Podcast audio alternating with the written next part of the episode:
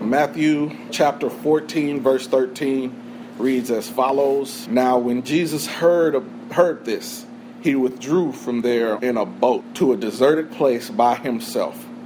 When the crowds heard it, they followed him on foot from the towns. When he went ashore, he saw a great crowd and he had compassion for them and cured their sick. When it was evening, the disciples came to him and said, This is a deserted place, and the hour is now late.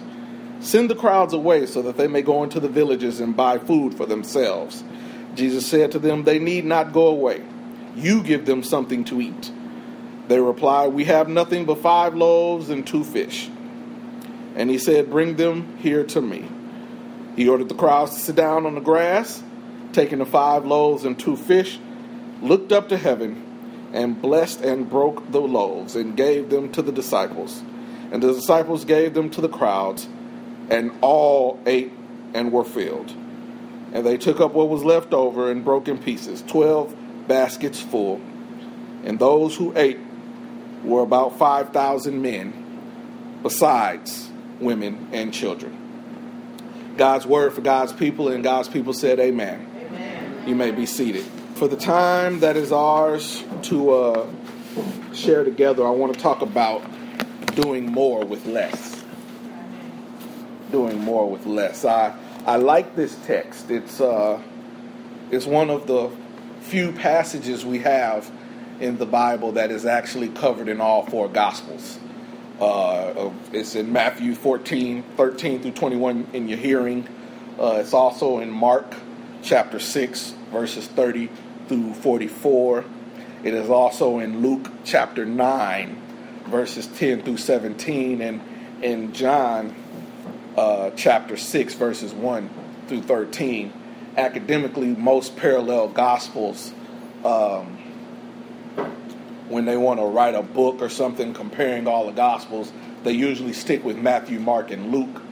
Uh, primarily because they agree with each other, and academically, the the uh, theologians believe they came from the same source uh, and reference each other, whereas uh, John does not. So I like it when all when there is something that you can talk about that is in all four gospels. Uh, I also have a bit of a fascination with the phrase "doing more with less." Uh, whether I hear it being used by some business people as a cliche to justify laying off a bunch of people and still expecting the same amount of work to get done uh, when they want you to be more efficient, do more with less, or um, if it's someone who is truly capable of getting more out of something than the average person is able to do. I think about a uh, someone who's able to just sing and play the piano and do better singing and playing the piano than uh, an entire orchestra could do. Sometimes you you do more with less. Does that make sense? Um, something lately when I think about uh, doing more with less is uh, our armed services and uh, their MREs. MRE is an acronym for Meals Ready to Eat. And I think about our armed services deployed in the field, our armed veterans rather, uh, deployed in the field with these MREs. See, they don't have time to go back to the, the cafeteria or the mess hall to get food when they're out in the middle of the battle. So they put together these packages that are not very heavy and they're not very big and they've got an entire meal in them.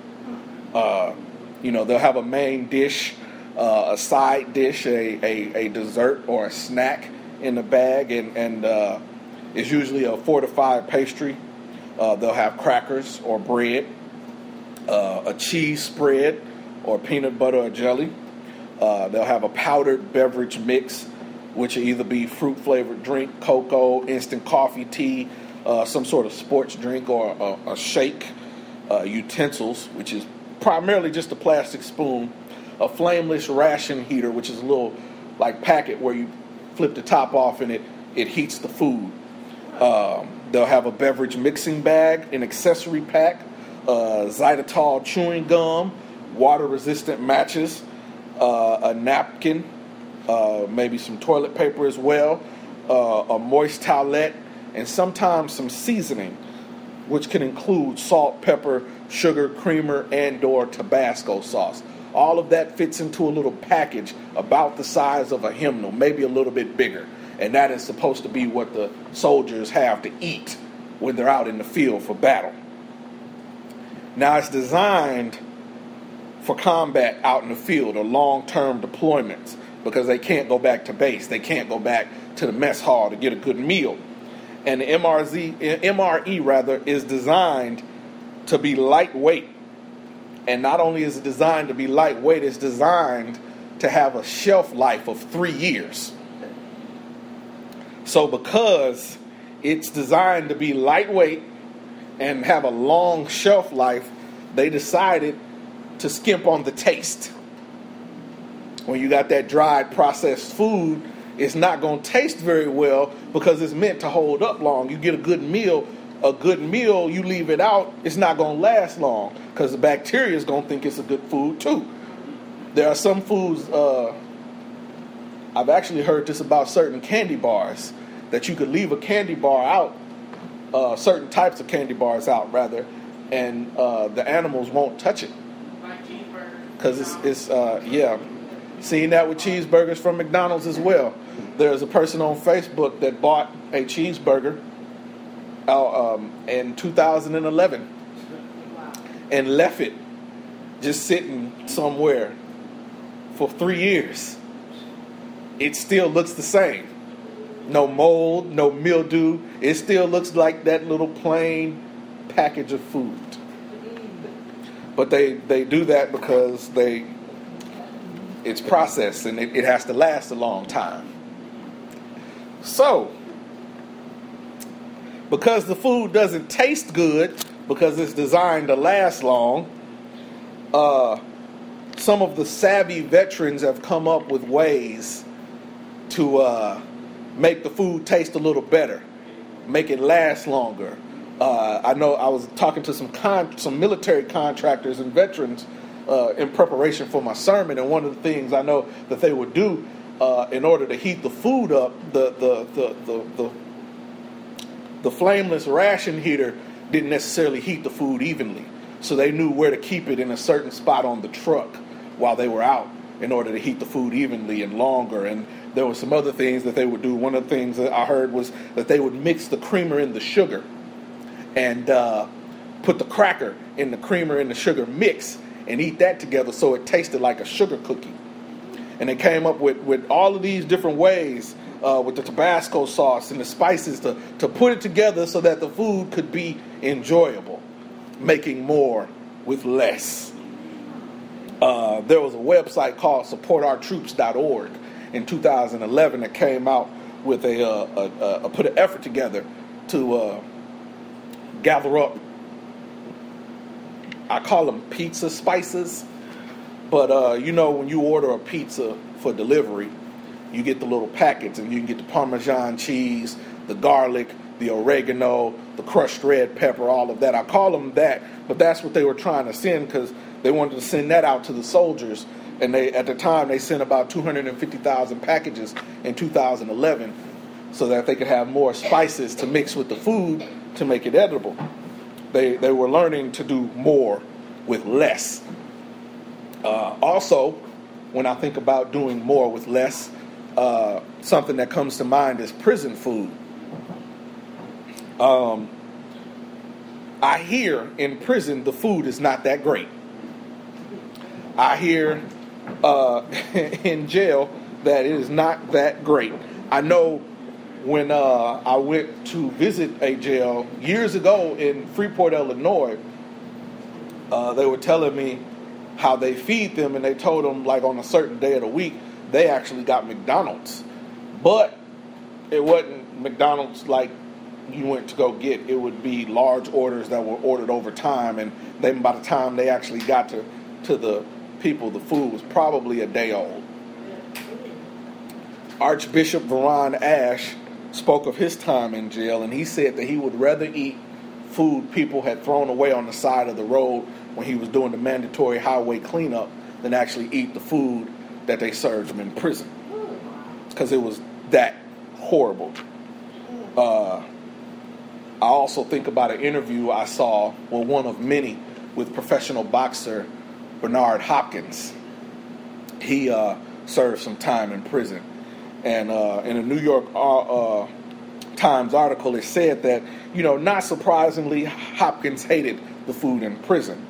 The powdered eggs, the starch, the menu was posted at the beginning of the week, so he learned how to work around the worst meals smuggling leftovers into his cell or drinking water to fill his stomach. He traded cartons of cigarettes and cups of noodles for more desirable food. He could subsist on meals sometimes for days and just eat the peanut butter and jelly and the bread. He said himself, You learn how to survive, buddy. You learn how to make an oven out of batteries and an aluminum foil in a shoebox. Wow. You become a farmer's market, an entrepreneur, I recall a, a, a, a, interview, a live interview on the show, uh, the Jim Rome show, where Bernard Hopkins was talking about his time in prison and how he knew exactly how many outlets were in the prison and how he could make an oven out of it, and he would use that to heat over the meat and and put the cheese on top. And so if he wanted a hot meal, that's what he'd have to do, and it would take like three hours, you know, because you you you're basically heating. Uh, uh, the food with the equivalent of what's an easy bake oven a lamp and a box of foil with the meat on top. But he had time to wait for that, and that was better than what he had to eat. So he was doing more with less. Bernard Hopkins made more with less, and now he's out of prison and a, a, champion professional boxer. So he doesn't have to do more with less anymore unless he wants to. But the thing is, I have a fascination whenever you can show me someone who's capable of doing more with less, it catches my attention.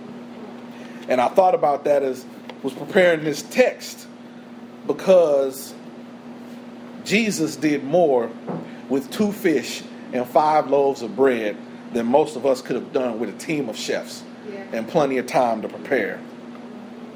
He did more with less. And so I took notice at what he did to do more with less uh, the first thing I noticed in the text that he did in order to do more with less is he rested.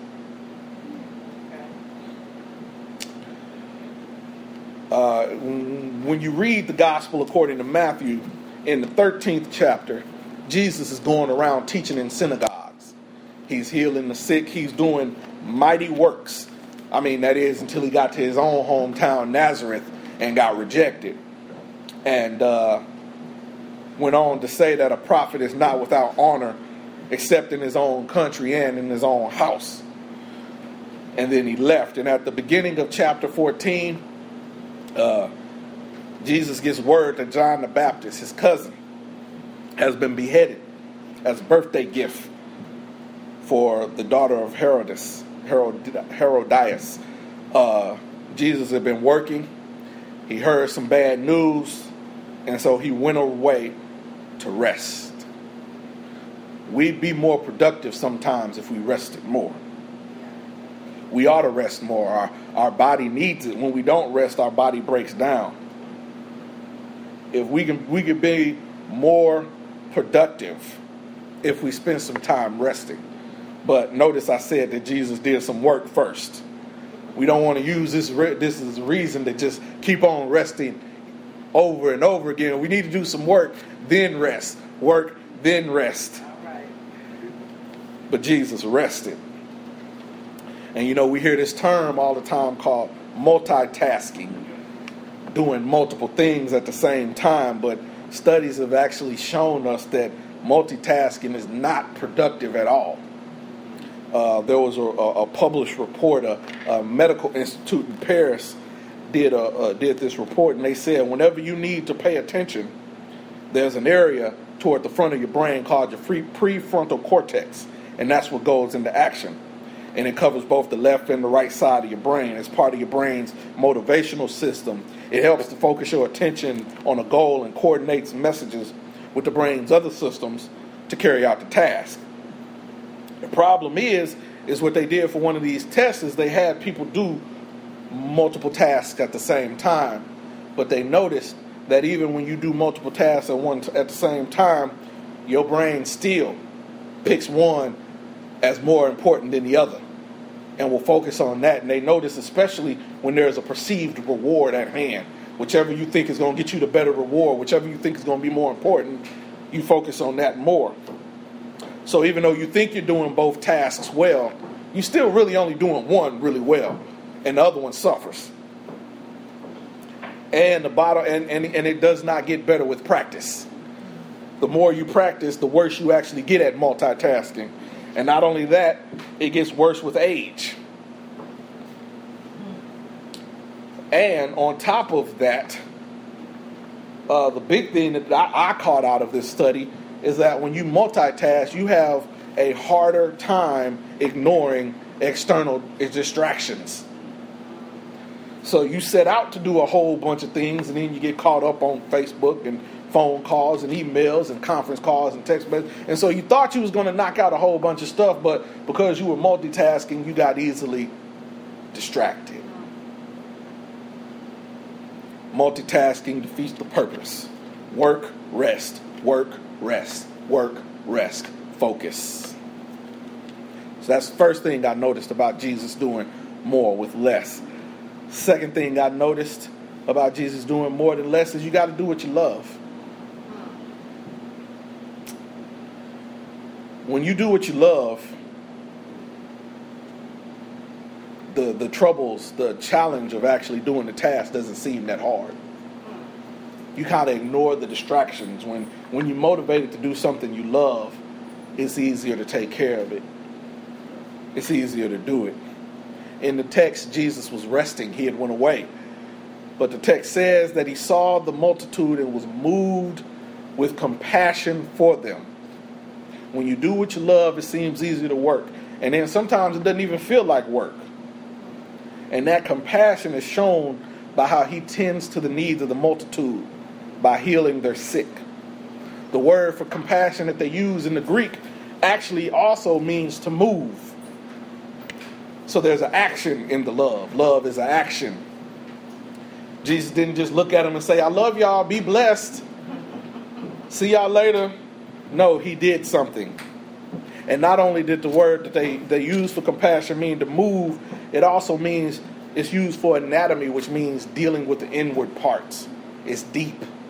He loved them deeply in the noble and most endless parts. Not a superficial feeling, but something that is deep on side of us. When you have love and compassion for something you do, the troubles don't seem so bad. And I'm so glad that Jesus loves us. Ephesians 2 4 through 5 says, But God, who is rich in mercy, because of his great love which he loved us, even when we were dead in trespasses, made us alive together, uh, together with Christ by grace you have been saved. In First John in for First John 4, 9 through 11 says, And in this love of God, who is manifested toward us, that God has sent his only begotten Son into the world that we might live through him. In this love, not have we loved, but God he loved us and sent his Son to be the propitiation for our sins. Beloved, if God so loved us, we ought to love one another. Love. Though I speak with the tongues of men and angels, but have not love, I become a sounding brass or a clanging cymbal. And though I have the gift of prophecy and understand mysteries and knowledge, and all I have all faith, so that I can remove mountains, but have not love, I am nothing. And though I bestow all my goods to feed the poor, and though I live my body, give my body to be burned, and have not love, it profits me nothing. Love suffers long, love is kind. Love does not envy. Love does not parade itself. It is not puffed up, does not behave rudely, does not seek its own, is not provoked, thinks no evil, does not rejoice in iniquity, but rejoices in truth, Amen. bears all things, believes all things, hopes all things, endures all things. Love never fails. But whether there are prophecies, they will fail. Whether there are tongues, they will cease. Whether there is knowledge, it will vanish away. For we know in part, we prophesy in part. But when that which is perfect has come, then that which is in part will be done away. When I was a child, I spoke as a child. I understood as a child. I thought as a child. But when I became a man, I put away childish things. For now we see in the mirror dimly, but then face to face. Now I know in part, but then I should know just as I have known And now abide in faith, hope, love, these three. But the greatest of them is love. God loves us. Jesus loves us. Jesus loved those people, and that's why he was able to do more with less. Third thing I noticed about uh, doing more with less than Jesus did more or less is prioritizing. The disciples wanted to send the multitude home. Jesus wanted them to stay. The priority was in the work being done. And Jesus understood that. I also noticed something in some of the other texts that I, I, I felt like pointing out is that uh, in some of the other texts, the disciples get specific about how much it would cost to feed all these people. And one thing I noticed about it when I read the text is nobody ever said we don't have the money. They just said it would cost a lot to feed them. never says we don't have the money, it just says it costs this many denarii, and that's a lot of money. You want us to go buy, spend all this money on them? So I noticed that. And they made decisions in the text, right or wrong, but they were decisions based on their priorities. So you got to ask yourself, what are your priorities? And if you have some trouble answering the question, look in your checkbook. Look at your bank statement. Look at where you spend your time. That'll help you figure it out. Whatever you see the most going to, I'd be willing to bet that is priority. And again, not just your money, where you spend all your time, where you spend your energy. That is where your priorities are.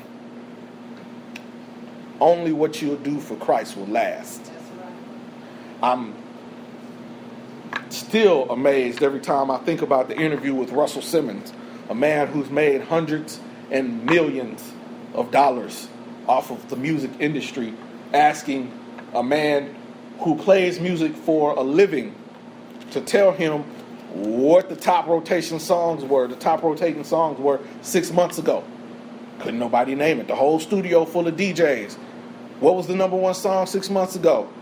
I don't know. Can't remember six months ago. You most certainly can't remember a year ago. And there's a lot of things you can't remember, but I do know 2,000 years ago, God sent his son to die for our sins. And so whoever believeth in him will be saved. That lasts longer than any song can. All right. Amen. You got to learn your priorities. And the final thing I noticed about being able to do more than less, you know, we rested we uh, we focused on everything and, and, and, cut away from the multitasking. We, we, we do what we love. We, we prioritize.